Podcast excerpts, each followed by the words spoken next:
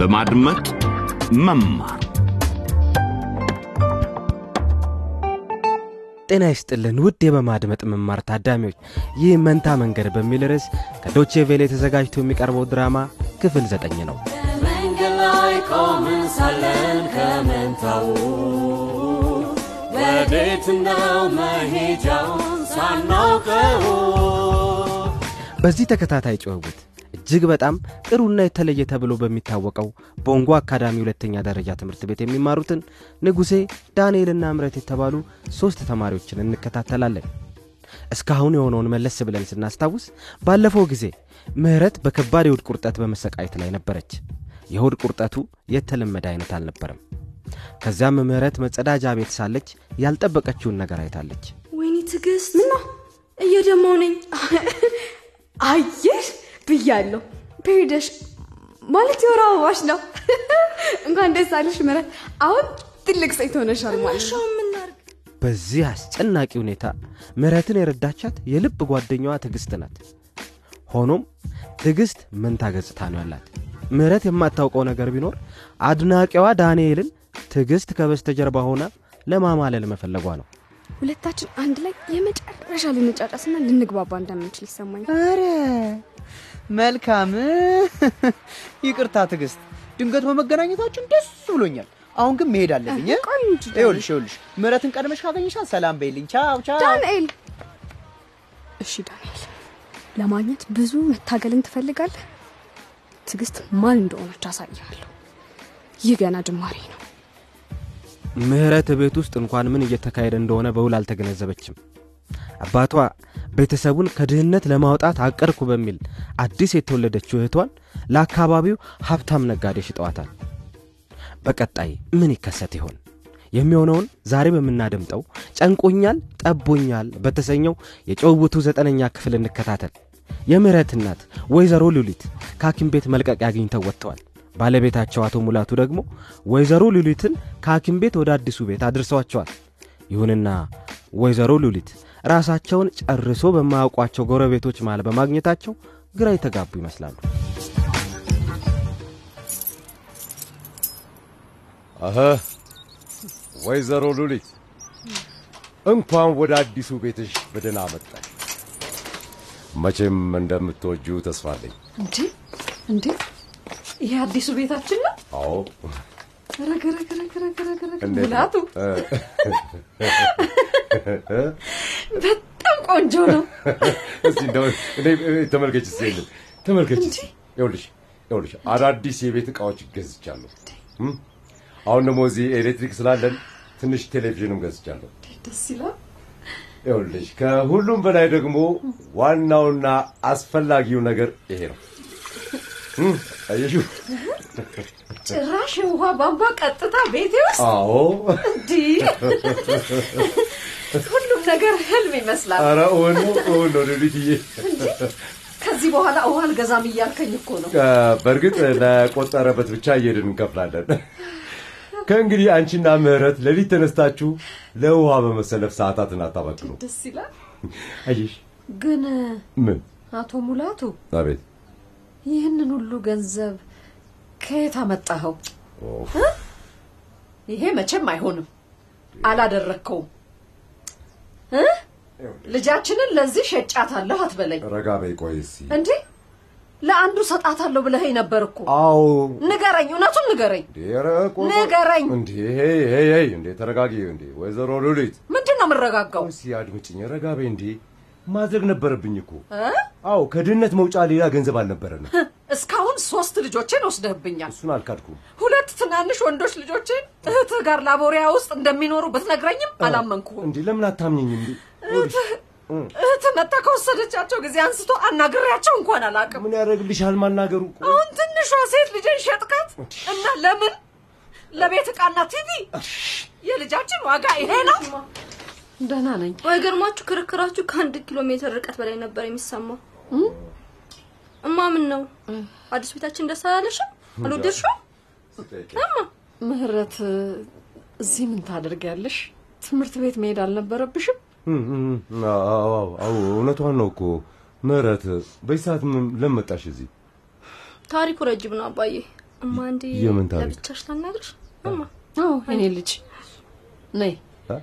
እኔም የሆነ ነገር እነግርሻለሁ። እናትና ልጅ ልብ ለልብ የምንነጋገርበት ጊዜው አሁን ነው። ነይ። ነው እንዴ? በሏ ተባብራችሁ ማጅራቴን በሉኛ። ወቸ ጉድ ወቸ ጉድ! እንዲያ ነው ነገሩ። በገዛ ቤቴ ልትገለብጡኝ? ይሄማ ፈጽሞ እንዲከሰት አልፈልግም።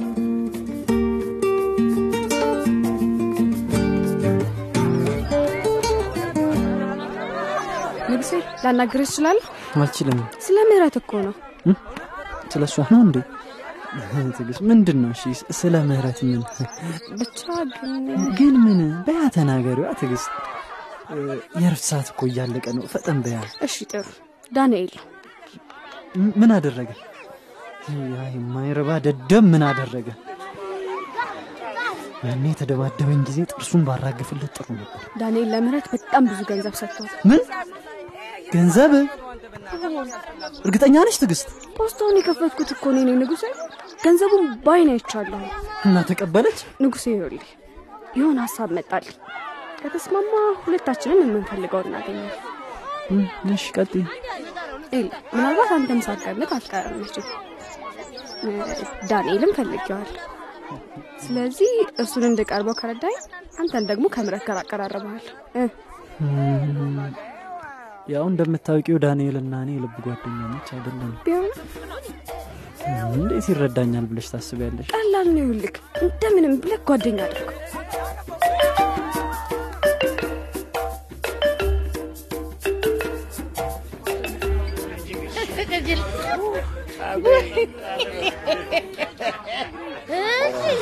ከዛዝ ከዚያ ወደ ቤቴ ያመጣዋል።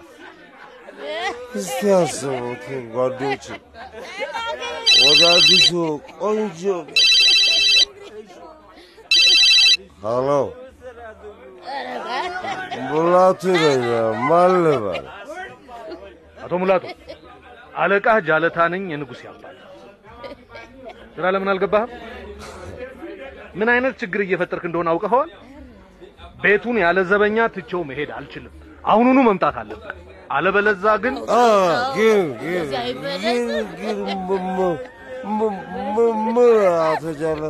አለበለዛ አባርራለሁ።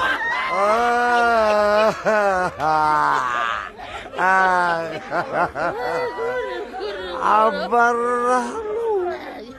አንተ የምታባርረኝ በረሮ መሰልኩ እንዴ? አቶ ሙላቱ ቀልድ አይደለም። ከስራ አስወጥቼ ሌላ ሰው ተካተ። አንተ ያለህበትን ቦታ ስንት ሰው እንደሚመኘው ታውቃለህ አይደለም? ምን ታስፈራራኛለህ? እንደዛ አይባልም። ብትፈልግ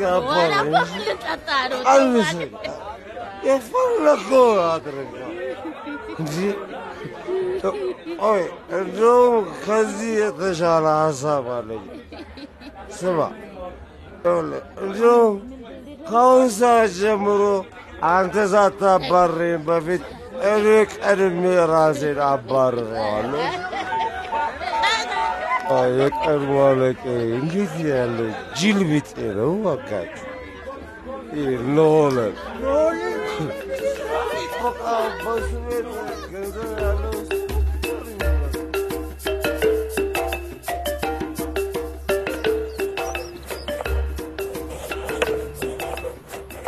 ምህረትዬ የኔ ልጅ ሽንኩርቱን በመላጥ ስለረዳሽኝ በጣም አመሰግናለሁ። ምንም አይደለም። እስቲ ምን እንደገጠመሽ ንገሪኝ። በጭራሽ ሌላ ሰው መስለሻል። በጣም አደግሽ፣ ተለወጥሽ። ከአንቺ ጋር መነጋገር የፈለግኩትም ይህንኑ ነበር። ፔሬዲን አየሁ። ልጄ በጣም ይቅርታ። ሁልጊዜም ትንሽ ልጅ እንደሆንሽ ነበር የማስበው። አሁን ግን በቃ ማወቅ ያለብሽን ነገር በሙሉ ልነግርሽ እችላለሁ። ዘገየሽማ። ርዕሰ መምህርቷ ነግረውኛል። በሞትኩት ነገሩሽ? አዎ፣ ክፍል ውስጥ ሁለት የፈለጉኝ ወንዶች አሉ።? አንደኛው የፍቅር ደብዳቤ ላከልኝ፣ ሌላኛው ደግሞ ገንዘብ ሰጠኝ። ምን ገንዘብ ሰጠኝ። ወይኔ ወይኔ ጉዴ! ምን ማድረግ እንዳለብኝ ግን አላውቅምማ። ገንዘቡን ተቀበልሽው? አዎ አዎ። ምን አደረግሽበት? ለሆስፒታል ከፈልኩበት። ለሆስፒታል ከፈልሽው? ገንዘቡን ሲሰጥሽ በምላሹ የሆነ ነገር እንድትሰጪው አልፈልጓል? ምን? እህ፣ ኧረ አልፈለግም። ምንም አላረኩም። ግን ምን ምን ምህረት ንገሪኝ፣ ግድ የለሽም ግን ምን ግን ግን ንገሪኝ። ሁለት አንዳቸው ድንገት ባየኝ ቁጥር እኔ ማየውና የሆነ ጭንቅ ድንብር ምናምን እላለሁ።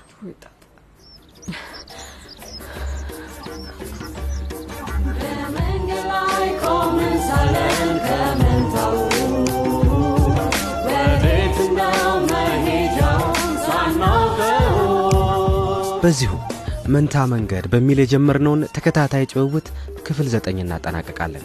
ምን እንደሚከሰት ለማወቅ የሚቀጥለውን ድራማ ያድምጡ። የዛሬውን ድራማ በድጋሚ ማድመጥ ከፈለጉ በድረ ገጽ አድራሻችን DW DE ኤልቢ ላይ ያገኙታል። ድራማውን ከድረ ገጻችን ወደ ግል መዝገቦም ላይ ማውረድ ይችላሉ። በፌስቡክ ገጻችን ላይም ሊከታተሉን እንደሚችሉ አይዘንጉ። ዳግም እስክንገናኝ ለዛሬው በዚሁ እንሰናበታለን። ጤና ይስጥልን።